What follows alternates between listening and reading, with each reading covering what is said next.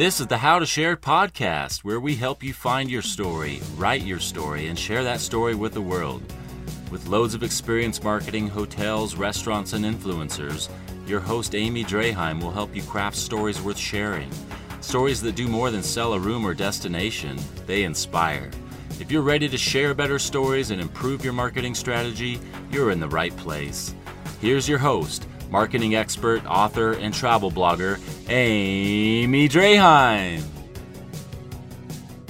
This is the How to Share podcast, episode 31. Last week we met Jamila Ross, owner of the Copper Door B&B in Overtown, Miami. Jamila shared the ways in which the history of Overtown and the history of the Copper Door building itself have informed the guest experience on property. Jamila also shared how she and Aquino, her fiance and co owner, have pivoted during the pandemic to provide meals for the neighborhood in more ways than one. That meal service to support the community became a ventanita, a takeout window, and that takeout window grew into an open air, warm and breezy patio with outdoor dining. And that patio, that's poised to grow into an even bigger space in the year ahead. Today, we'll dive deeper into this new restaurant venture, Rosie's, and Jamila will also share more of her own backstory, including where she gets that unmistakable drive to create, her advice to aspiring entrepreneurs, and the moments that have defined her career. Let's get started.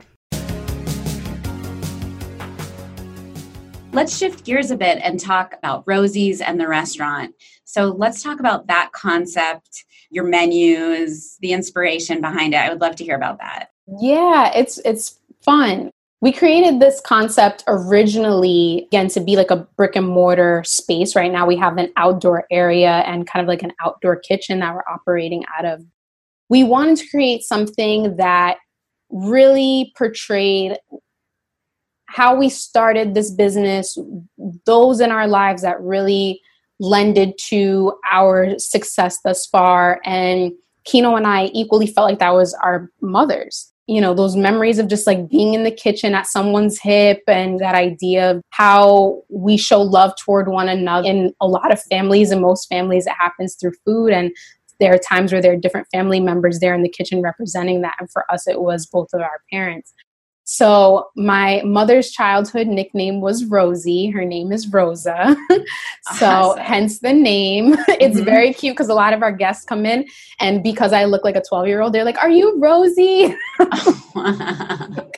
That's my mom, but you need a name tag.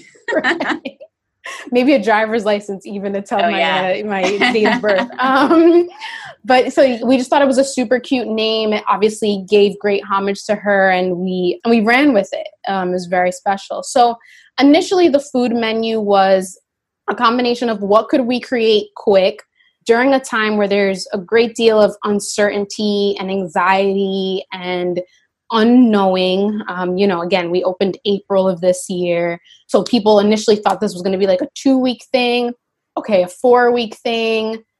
And here we are. So we wanted to create a menu that was feel good food. Again, that's kind of like we show our love and show our passion through food. So, what's something that's people can wake up to and get excited about, if anything?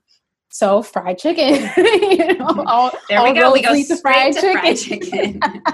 yeah. So the original menu, of course, had our chicken and waffles along with our chicken and buttermilk biscuits. Kino's biscuits are outstanding. Every now and then I'll get one and I'm still surprised about how freaking good these things are.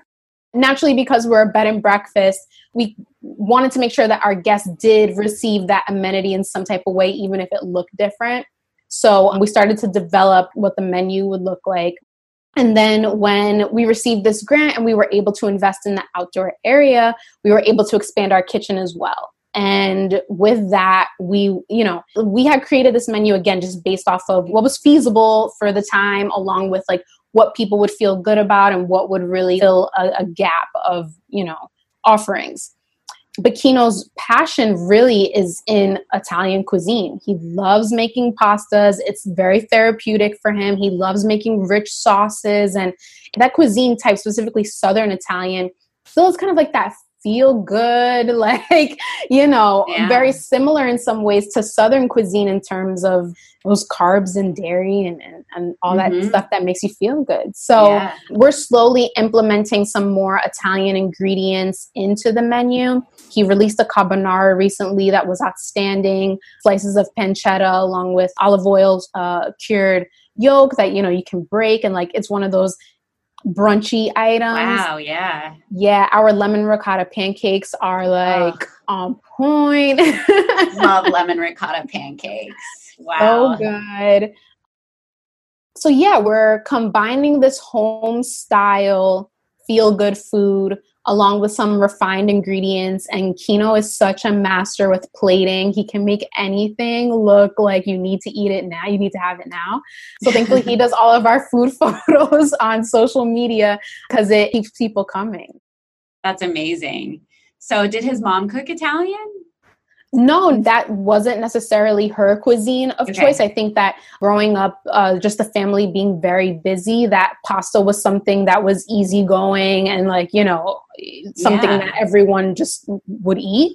I think that he developed insight on Italian cuisine, honestly, working for Michael Schwartz. He's a very well known chef here in the Mhm. South Florida area. And he really brought to the forefront the idea of local cuisine and Floridian cuisine and um, investing in local farmers and things like that. And his cuisine style is like a mix of Mediterranean and Floridian. Mhm. So I believe that it was there at Michael's Genuine where Kino first was exposed to creating, I think, creating anything from scratch, honestly. Like Yeah. everything from homemade cream cheese to yogurts to pasta, things that restaurants could easily get away with and just purchase. Right. At Michael's Genuine, they were making it by scratch. And Yeah. he has always like opened his eyes to a new way of doing things and that like I can make anything. Yeah, that's great. And you know what? You're also making a good point about by running Rosie's, you're also contributing to the farmers, right? So you have these local ingredients that you're using and then scratch made anything. Sign me up. right. I mean, Yeah, for sure. great. Yeah, even to our coffee roaster, they're out of Fort Lauderdale, and we have been using them at the bed and breakfast from the very beginning. Now we offer their espresso and their cold brew. Like we really love that relationship between different artisans making really great stuff. And as a small business, it's hard sometimes to build those relationships just due to like you know you want to make sure that you're paying you know the right price and that they're getting what they need to be successful and it's so easy to just like go to a whole food purveyor and just get you know bags of coffee and brew it and call it a day Right. um, but we love taking pride in and you know showing off the people in our neighborhood that are doing awesome things too Yeah, that's great. I think that's a winning model, and obviously it's working. So, right now, Rosie's is outdoor, but it sounds like you have some plans for the future when the time is right to be able to turn this into an indoor full service cafe. Exactly. Yeah, we're we're definitely looking forward to that time. Right now, we all have to be patient, and understandably so. But uh, yeah, absolutely, it will be a full service uh, spot. Yeah, I mean, so at the beginning of the conversation, we were talking about, you know, the limitations of the pandemic and the guest experience. But with everything you've told me since then, it's like you've really created a hands on guest experience, even though hands on might not be the right word. It's like contactless, but it's so full of heart and flavor and history and culture. And then you're bringing in these local partners like the coffee roaster. So you've done so much during a time when other people might have to shut their doors and not really know how to reopen.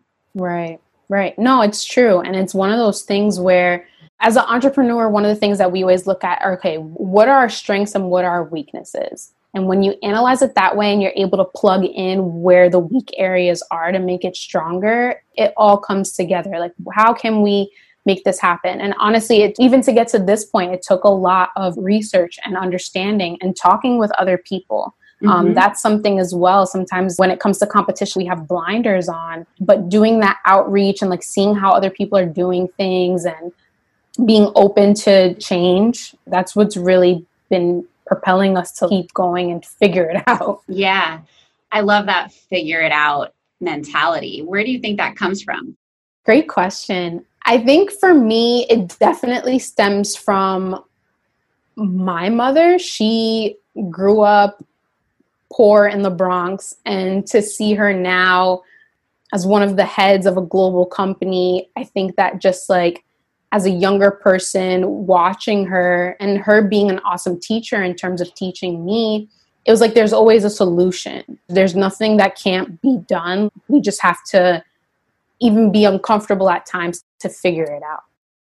Learning to be uncomfortable, that's a difficult one for a lot of people, you know, for a lot of us. What I'm realizing this crazy year, and we're rounding the corner and it's almost over, but that discomfort is where learning can happen. That discomfort is where mm-hmm. growth can happen. And you look at the Copper Door B&B, you have done a lot this year.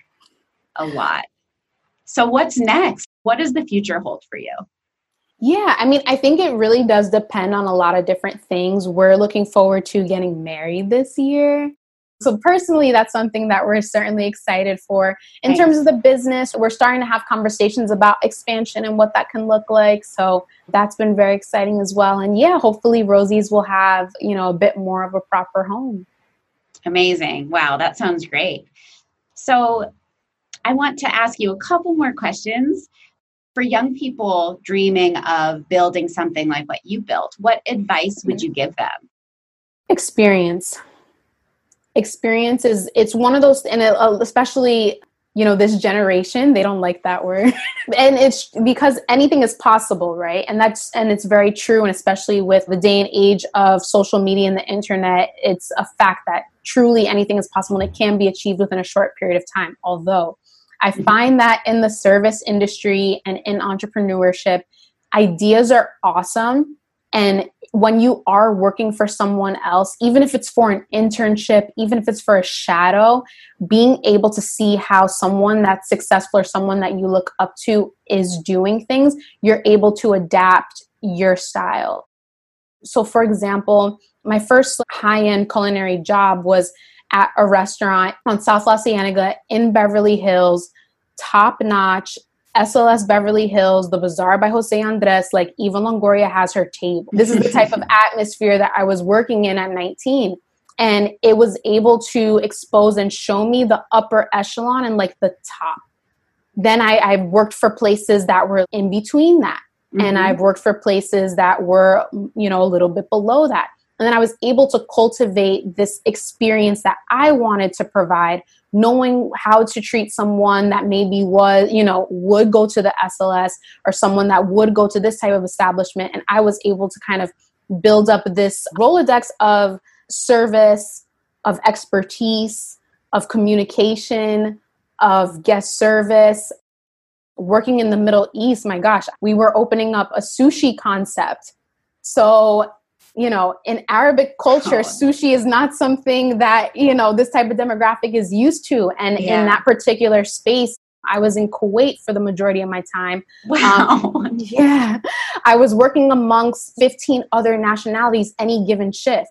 I was able to, again, understand communication skills, understand a more European way of doing things, which on a global scale is kind of the standard opposed to American. I was able to just gain so much experience that I feel like I can apply myself in any situation, almost any type of business, but more importantly, I'm able to create a strong business of my own. So, wow. my yeah, my biggest advice is experience in the field in particular is super important but even in the atmosphere and again when it comes to service based you know goal work for those that are doing what you wish you could do and more and Mhm. better and more refined like um, understand what attention to detail truly looks like and then you can play with it then you can have fun and then you can say like i want to be casual but like i really loved how this spot did this or i really felt like that touch was like ritz carlton level even though you know i'm a bed and breakfast we're gonna have this amenity that makes it special this answer just explains so much about what you've created and it must feel so good to do it yourself having had all of those experiences all over the world i have to ask you about one of your favorite hospitality experiences that you've had Oh, okay. I love this. My best restaurant experience to this day, and my favorite restaurant will always be the Bazaar by Jose Andres in Beverly Hills. It recently closed down this year. They shut Right. their doors, and that was a little difficult for me because I remember I have dined there, I think, three times now. Once, it was the day before my first day as an intern and i didn't i i think i mentioned it to the server in the middle of our meal and the red carpet came out the chef came like it was supposed to be like you know let's experience it like this is what you're gonna be cooking like, Yeah. and just to be there my mind was blown. This place made you feel like j-lo kim card like that's the energy that it was just like you are somebody you're gonna be seen and this is where you want to be. That's how it made everyone feel even down to little old me the the cook intern you know what I yeah, mean? that's amazing that they and it treated was- the intern that way. it was an amazing energy Yeah. for sure and that was one of my first experience understanding what true hospitality was that it Mhm. didn't matter that i was making $10 an hour or whatever like you're a part of this family you're Yeah. working here you're one of us like Ugh, that's beautiful. it really was Sometimes you don't expect a restaurant that's that fancy to do that with their employees. So what a great example it's set for you. Agreed. So yeah, I think that's my favorite restaurant. It will always be. I'm trying to think about my favorite service experience. It, it would probably be that too. I'm trying to think because I've been to so many hotels in Yeah. general. The Viceroy in Abu Dhabi, that was like. that was special. Wow. yeah. Say no more. that was special. So you like the finer things. Clearly, right? yeah I, I especially during that time in my life i think Mhm. that that's what it is i had moved to the middle east when i was 21 and i definitely had this like i'm on top of the like i'm freaking killing it right now i i had that feeling and i i had so many friends and i worked really really hard and it really was that like work hard play hard mentality that's not me so much anymore but the you now really is killing it and maybe more humble, right? like more literally yes. Yeah. yes but more humble agreed yeah That's beautiful. Okay, I'm going to ask you one last question. So, what is the legacy you hope to leave behind? Oh my gosh. You know, so uh, wanting to cook and watching these shows that I had spoke about before, there was no one that ever looked like. I had to go into every interview and I had to apply for every school knowing that I was going to stand out and I had to be true to what I was going to do because it wasn't going to be easy. I knew this and to be a woman in kitchens as well is like all the dirty jokes and i was young it'd be like close your ears comments like that and then being black on top of it and it was still just like a very rare thing especially in some of these higher end restaurants there was one time that i had applied somewhere and one of my previous chefs who had won iron chef in i was i grew up in yonkers new york and in New York, the Food Network was on like a different level because like it's the home of you know. Yeah. So you know, my chef at the time, Peter Kelly, he had won Iron Chef beat Bobby Flay. Like it was on the menu, and I worked there every summer. During the school year, he advised that I apply to this one restaurant closer to where I went to high school. So I went in, and uh, Chef Peter Kelly had said, you know, he's he's looking for someone like, please go. And the chef gave me one look, I can tell, and it was just like, no, we're not hiring. But I knew it was because of a lot of these things. You know, if I if I look like an 18 year old now, like imagine how I looked when I was 16 years old, along with just being a woman of color. And a lot of people lend like our industry to being able to take the heat or not. And that's how I grew up. It was like, you don't cry, you suck it up. If you cut your finger off, there's a towel. There's no room for stopping. You Mhm. just keep going and you really, really push. And it's starting to change now, but that had been kitchen culture for a very long time. And you definitely knew that the, you were going to get a joke or two. This is how it is. But to be that like young little black girl, it would just be different. And the Mhm. energy sometimes would be different. And you didn't really know how to navigate it, but you just kept pushing.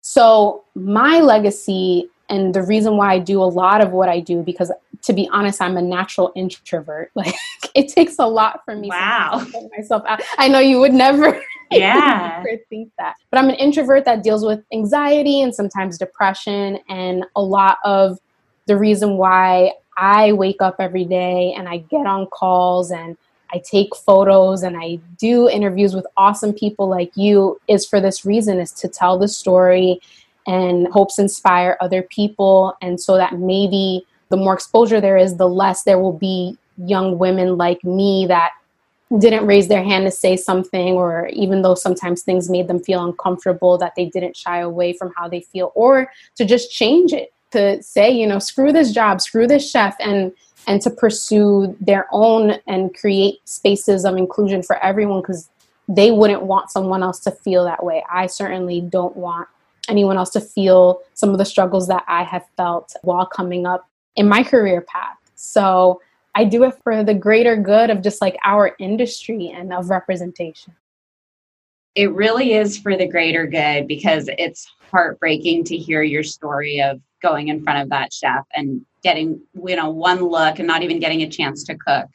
And so what you're doing, and thank you for having this conversation, it is setting the stage for a different kind of industry. And it's an industry where little girls can grow up and do what you do because you're paving the way. So it's wonderful what you're doing. Thank you. And I'm going to help share your story as much as I can so that Thank you so much. yeah, It's, it's really inspiring. I love the legacy. I love the space that you're holding that really hadn't been filled before. It was needed. Thank you so much. We appreciate you giving platforms and reaching out. And yeah, it means a lot to us too. So, Jamila, if people want to learn more about the Copper Door B&B, about Rosie's, about you and Kino, where should they go? Yeah, so our social media handle is at Copper Door BNB. So that's B like boy and like Nancy, B like boy. Rosie's handle is Rosie's MIA, and the website is the same, copperdoorbnb.com. Our email address to connect with us directly about questions about booking is stay at copperdoorbnb.com. Perfect. Thank you so much for your time, for the stories and your insights. It's really, it's been amazing. Thank you. Yeah, you're so welcome. Thank you again for having me. I appreciate it so much and hope to uh, connect with you again soon. Yes, I will come find you when this whole, you know, pandemic thing clears up. I'm going to come find you. Sounds good. Thank you so much. Thanks again, Amy. Bye.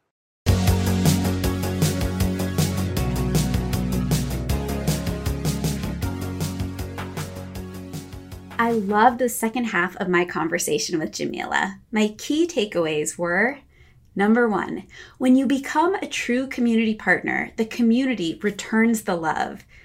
The community was the very reason Jamila and Aquino started putting meals together this past spring, and that effort became something bigger. From meal donations to a ventanita to an open air restaurant with the help of a $25,000 grant from Discover Card. This is proof positive that giving back checks out. Number two, for aspiring entrepreneurs, Jamila's biggest piece of advice is get experience. Jamila shared the hospitality experiences that have shaped the way she owns and manages her very own hotel and restaurant today. I love Jamila's advice to get out there, learn from the best, be open to all of the learning that comes from hands on experience, and then use that knowledge to create something entirely new. Number three, on Jamila's legacy. Clearly, Jamila had role models in her parents growing up, but when she got into hospitality via restaurant kitchens and scanned the room, she realized the odds were stacked against her because she was a young woman and a person of color. She knew she'd have to work twice as hard, and as she described, there's been some great highs and also some low lows along the way. Maybe that's why, for me, interviewing Jamila from over 3,000 miles away, I can sense her passion and her love of what she's doing. When Jamila talks about her legacy, it's about future generations realizing their own potential and seeing someone that looks like them owning a property, owning a restaurant, and feeling like their own dreams are possible too. For the show notes and links from this episode, go to howtosharepodcast.com slash 31. As always, keep sharing your stories. Thanks for listening to the How to Share podcast. If you loved this episode, make sure to subscribe wherever you're listening.